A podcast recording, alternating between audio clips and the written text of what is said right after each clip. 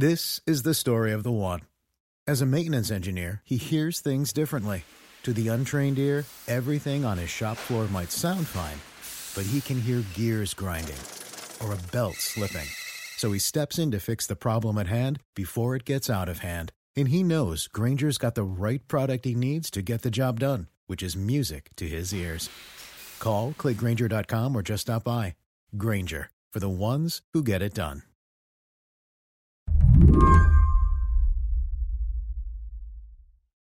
David Fahrenthold, how would I describe your beat for the Washington Post? Has someone come up with a nice, compact name for it yet?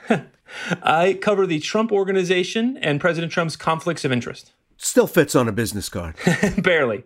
David Fahrenthold is the guy to talk to when you have questions about the Trump family business. But he's the first person to tell you he still has more questions than answers. You've been piecing together the Trump family business for years now, and it should be said, without the cooperation of the Trump organization. Are you getting closer to a complete picture of its interests and operations? Closer is the key word. We know a lot more about the state of its businesses, its business partners, the pressures it's under, and its business with the federal government than we did when we started. But you know, it's in, in many ways it's still a black box. There's still a lot I don't know. Recently, Fahrenthold learned he's not the only one trying to dig into the Trump organization. The New York State Attorney General revealed in a court filing her office is also investigating. That's an office that has investigated Trump before. It prosecuted cases against the Trump organization for, because of the Trump Foundation and because of Trump University.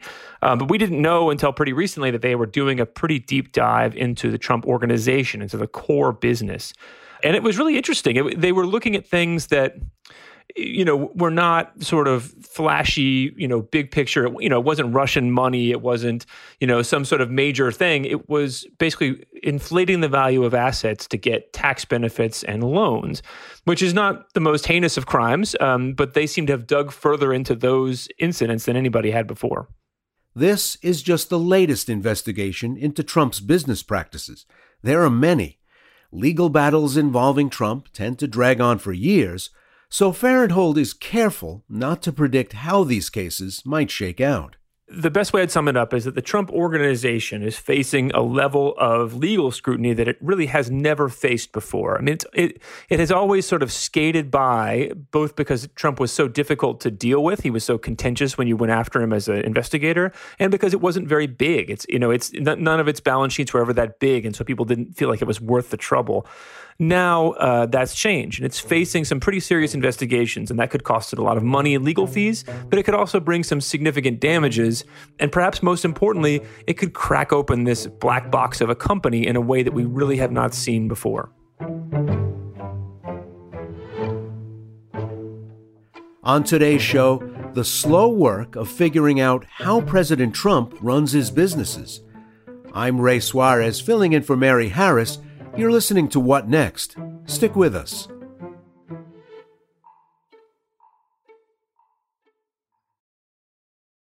This episode is brought to you by Discover.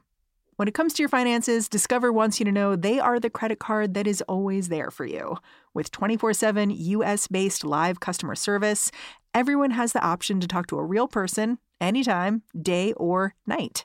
Yep, that means no more waiting for quote normal business hours just to get a hold of someone. We are talking real service from real people whenever you need it. Get the customer service you deserve with Discover. Limitations apply. See terms at discover.com/slash credit card. You could be forgiven for not being able to keep track of the investigations into the president's business. There are so many investigations. They take a long time they're complex, and they defy a basic requirement of a viral news story. There's no linear story structure.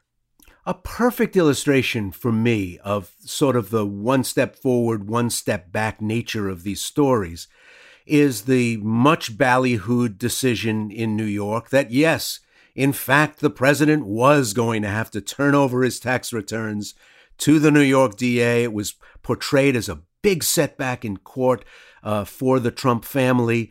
And then yet another court saying, well, hold on, not so fast. and slowing things down again. Where does that stand?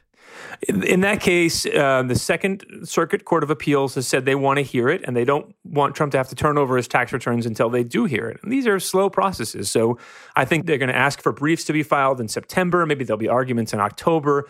If there is a decision before Election Day, it will come right before Election Day. And so if the question is, will we see Trump's tax returns before Election Day? that was always a long shot because even if the Manhattan DA gets these tax returns, they'll be under grand jury secrecy rules. It's not like he's going to post them on his website the same day.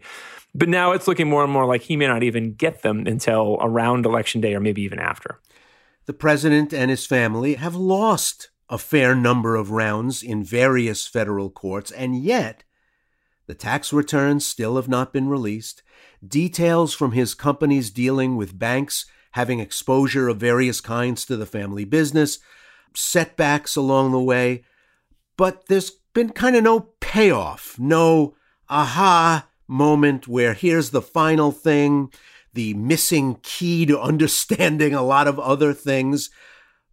Do you feel like you have a better handle on this, even though? Are there little details that leak out in these wins and losses and sort of ties that happen in court where you find things out almost by accident? Generally, no. And that's one thing that's been frustrating is that the cases that have, they've been fighting, and there's been a number of them in federal court and in state court. What's happened so far is sort of procedural wrangling that doesn't tell you anything at all about the underlying questions. You know, how much foreign money has gone to the Trump Hotel in D.C. Uh, you know, has Trump did Trump break the law with the way that his company handled the Stormy Daniels payments? There's been a lot of talk about that you know who gets to look at that those documents and what they might say but we haven't learned anything about what they actually do say.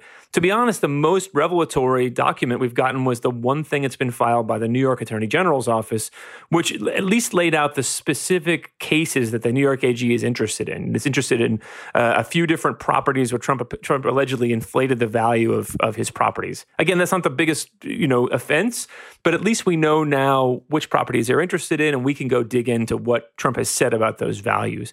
Everything else has been a very frustrating, but I guess illuminating uh, uh, course in how you can use the legal system to delay accountability.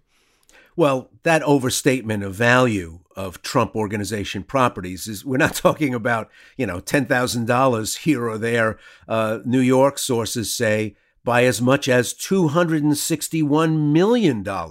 If you're applying for loans and you have to declare your assets and liabilities, What's the practical effect beyond simply inflating your net worth for your own PR reasons of overstating the value of your assets? The value for Trump would be that he could get lenders to think he was a better risk than he actually was. If he made them think that he had more assets and lower debts than he really did, uh, they might be more more likely to give him more debt. He, his pitch was always to these folks: "Look, I have so little debt now. I'm a great credit risk. Obviously, a lot of banks were skeptical of him after he went, you know, way too far on debt and lost it all in the 90s. Um, he's now trying to say, look, I've changed my ways. I'm a, you know, I have a lot of great cash, a lot of great assets. So l- lend me some money. Um, and if he was fooling them, you know, that's a potential legal problem for him. I guess the question will be: Were the banks really fooled, and was it reasonable? To, you know, would, would they look at the document Trump gave them and reasonably believe it was true? Well, over here at the Suarez organization, when we've applied for financing, there's a part at the end of the documents where you say, when you sign that document, you attest to the fact that everything you're telling them in that document is true. If the Trump organization did what the state attorney general is hinting they may have done, is it a crime? Well, the problem with that question is we don't exactly know what the state attorney general is accusing them of. Some of the details are redacted. If there was a document that they signed, as you said, that said, you know, all these are are you know these are the accurate assessments of my my debts and assets. You know, I, I'll sign this under the penalty of perjury. They could be in real legal trouble. Whoever signed that form the things that we know about are kind of in a more legal gray area. Trump had these things called statements of financial condition that were made up by his accountant. That were not legal forms. It was just sort of a brochure that listed what he said his doc, his his properties were worth, and it actually had a had a um, disclaimer at the beginning from the accountants being like, listen, we're the accountants and we put this all together, but we didn't check any of it. It's all Trump's opinion. And we didn't even, you know, we, we want to tell you that some important things have been left out. I have not seen any legal test of that question because it was such a weird thing that Trump did kind of uniquely that if he sent that to a bank and they relied on it despite that disclaimer, you know, is that Trump's fault or is it the bank's? well, Eric Trump, the president's middle son, who's been running the business lately while his older brother crisscrosses the country for the campaign, agreed and then refused to talk to investigators, citing constitutional protections. Can he be compelled to appear? That's what the New York uh, Attorney General is trying to do now is to say he has refused to cooperate. The AG has asked the state judge to force Eric Trump to cooperate. The the constitutional uh, what Eric Trump said, like I'm, I'm citing my constitutional rights basically that doesn't cut it. You, you know, you can't say in a vague way, I'm, I, you know, I won't come in because I have constitutional rights. If you're going to take the fifth, you know, to invoke your right against self-incrimination, if that's truly what he's doing there, you you still have to come in. That's not that's not a way to avoid an interview. It's something you do during the interview. When you come in and the AG asks you about something and you think you're going to incriminate yourself, you you take the fifth in response to that specific question and then to the next one and then to the next one. You know they want you on the record taking the fifth about specific issues. You know you, you can't just say at the beginning well i'm not coming in because i could get myself in trouble.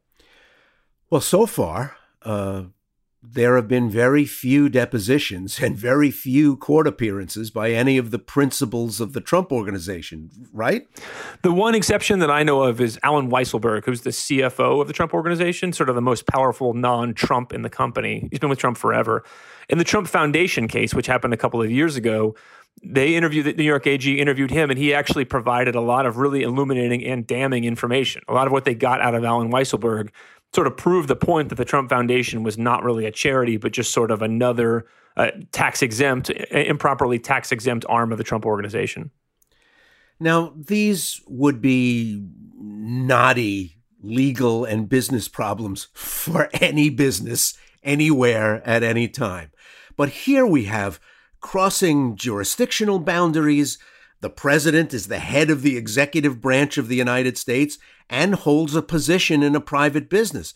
A business, uh, I think, is still headquartered in the state of New York. And while there's a lot of precedent and a lot of ink being spilled uh, and briefs being filed about who can accuse him of what, that is, state or federal crimes, uh, where, that is, Washington, where he lives, or Florida, where he has a residence, or New York, or the many states where he's doing business, like New Jersey.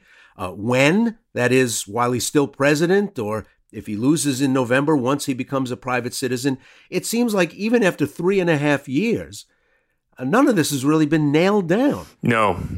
And that's what's really surprising. I, I think the one thing that I've learned about Trump uh, and about the country is that Trump has always exploited honor systems. He's always looked for places where people obey the law not because they have to, uh, but because it's sort of seen as the right thing to do. They don't they don't want to go against social convention, and so they follow the rules.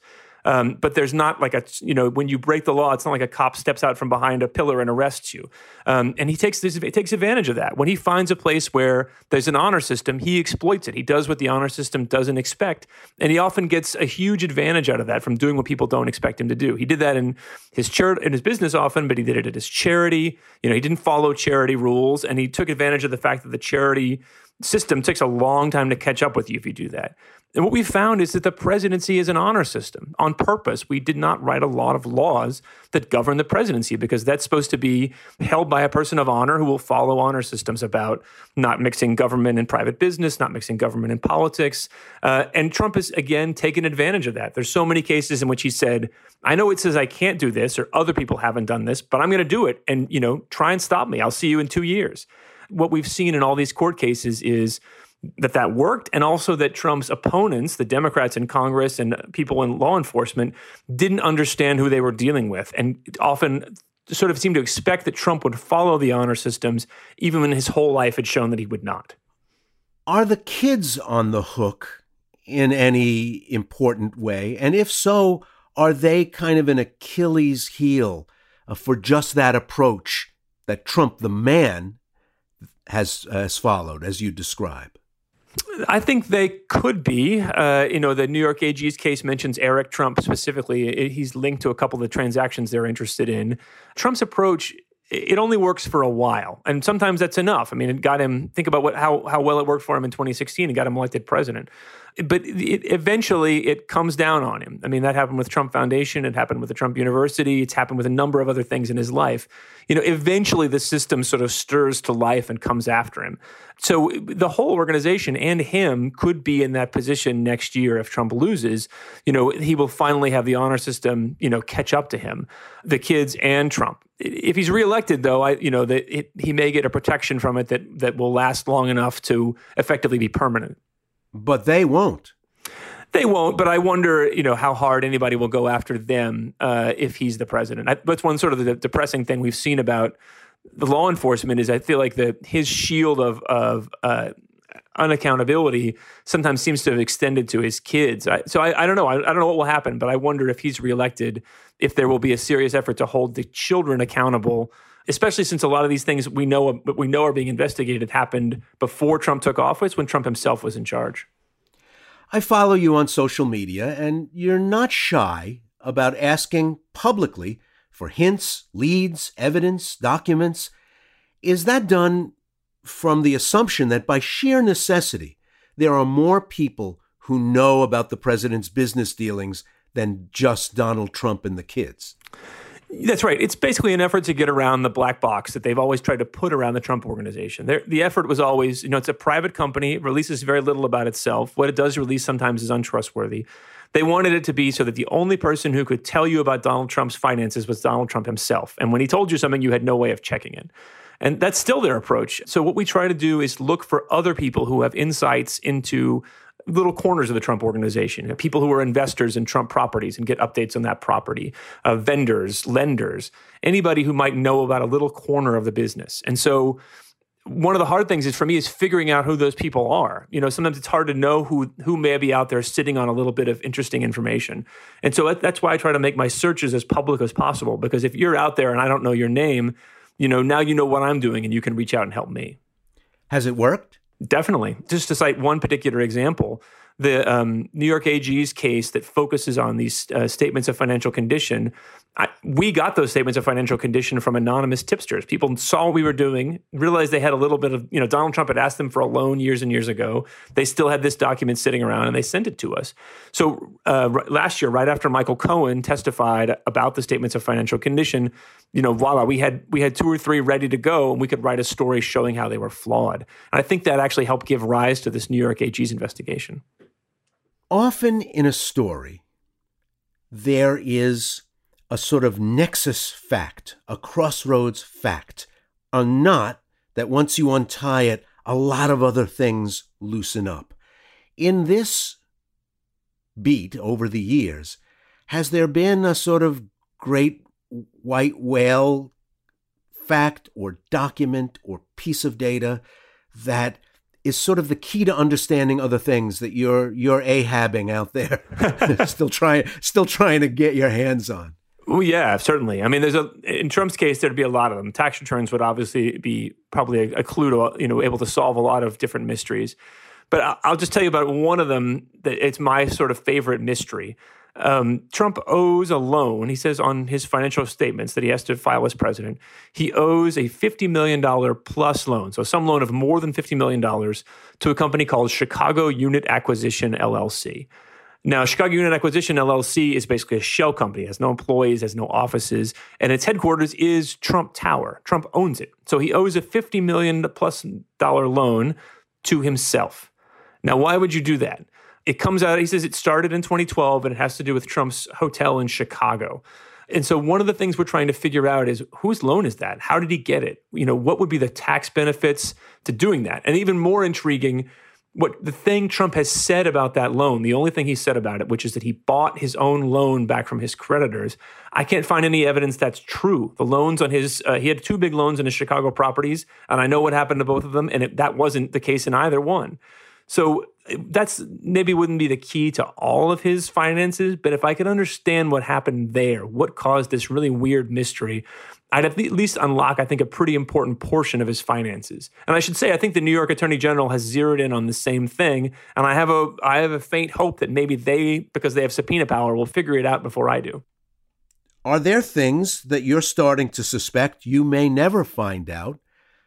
If Donald Trump ceases to be president, uh, they'll a certain zest for pursuing him will simply disappear in the legal world, and he won't be compelled to come clean. I do. I'm sure there are a lot of mysteries about his finances that we won't know this year or next year, maybe ever. So certainly, I worry about that. In, in Trump's case, it will be interesting to see if he does lose in November to Joe Biden and becomes a private citizen in in 2021. I wonder about that. You know, will the will the zest for prosecuting him or investigating him go away completely just because for purely partisan reasons, the Trump Republican Party has no other leader. I mean, this is you know, there's no other person ready to step in. He Trump is the Republican Party, and he will still be in 2021. So even if he loses, Trump will still be the most important figure in Republican politics, and a, and a huge thorn on the side of Joe Biden if Joe Biden is president. So I wonder if the if the zeal to investigate him will disappear, especially because so much there's so many questions that Trump has managed to run the clock out on that are still standing. Well, it's well known both in the city of Washington and in the profession more widely, that your work has not made them very happy. And um, it has uh, surfaced that they are preparing a dossier on you. Um, is there anything I ought to know before I read it in that in that dossier? I mean, they haven't contacted me. I want to reassure you. And you can also trust me. I won't tell them what I know. Good. Yeah, but, mum's the but, word. but, it, but it must be, uh, seriously though, a little bit of a shiver uh, to find out that, you know, the, the tremendous power of the presidency, uh, that they're mad at you. Yeah. I mean, I, I, I suppose that's true. I mean, it, you know, I, I, definitely have had presidencies mad at me before. Um, what the dossier threat was so it was they didn't at least the way they phrased it was not like we're out to get you. It's like we're out to show that your stories are false. Now, obviously, if they think our stories are wrong, I want to know. Uh, we ask them a bunch of questions before the story runs, and you know, give them a chance to comment on everything. But if they still think something's wrong, they got to tell us. And that's the you know that's true for presidents. It's true for anybody, and they haven't. And there's been no challenge to anything we wrote, and that's the particular story that that they cited that in response to, or any other story this year. So you know, if they want to come to us and say our stories were wrong, we are all ears. But that has not happened.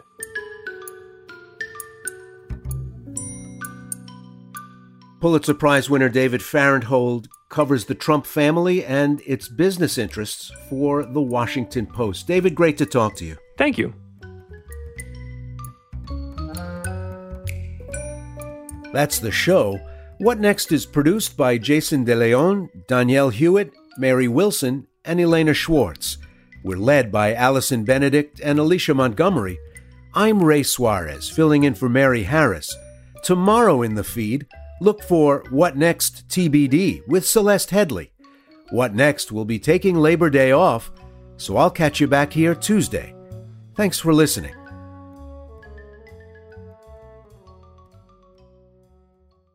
It's lunchtime at Tim Hortons, and we're serving up a special deal just for you. Our new $5.99 lunch deal includes your choice of any lunch sandwich and a side of crunchy kettle chips. Because what's lunch without a little crunch? And the sandwich choice is all yours, like a ham and Swiss, Chipotle chicken wrap, BLT, and more, made to order just the way you like it.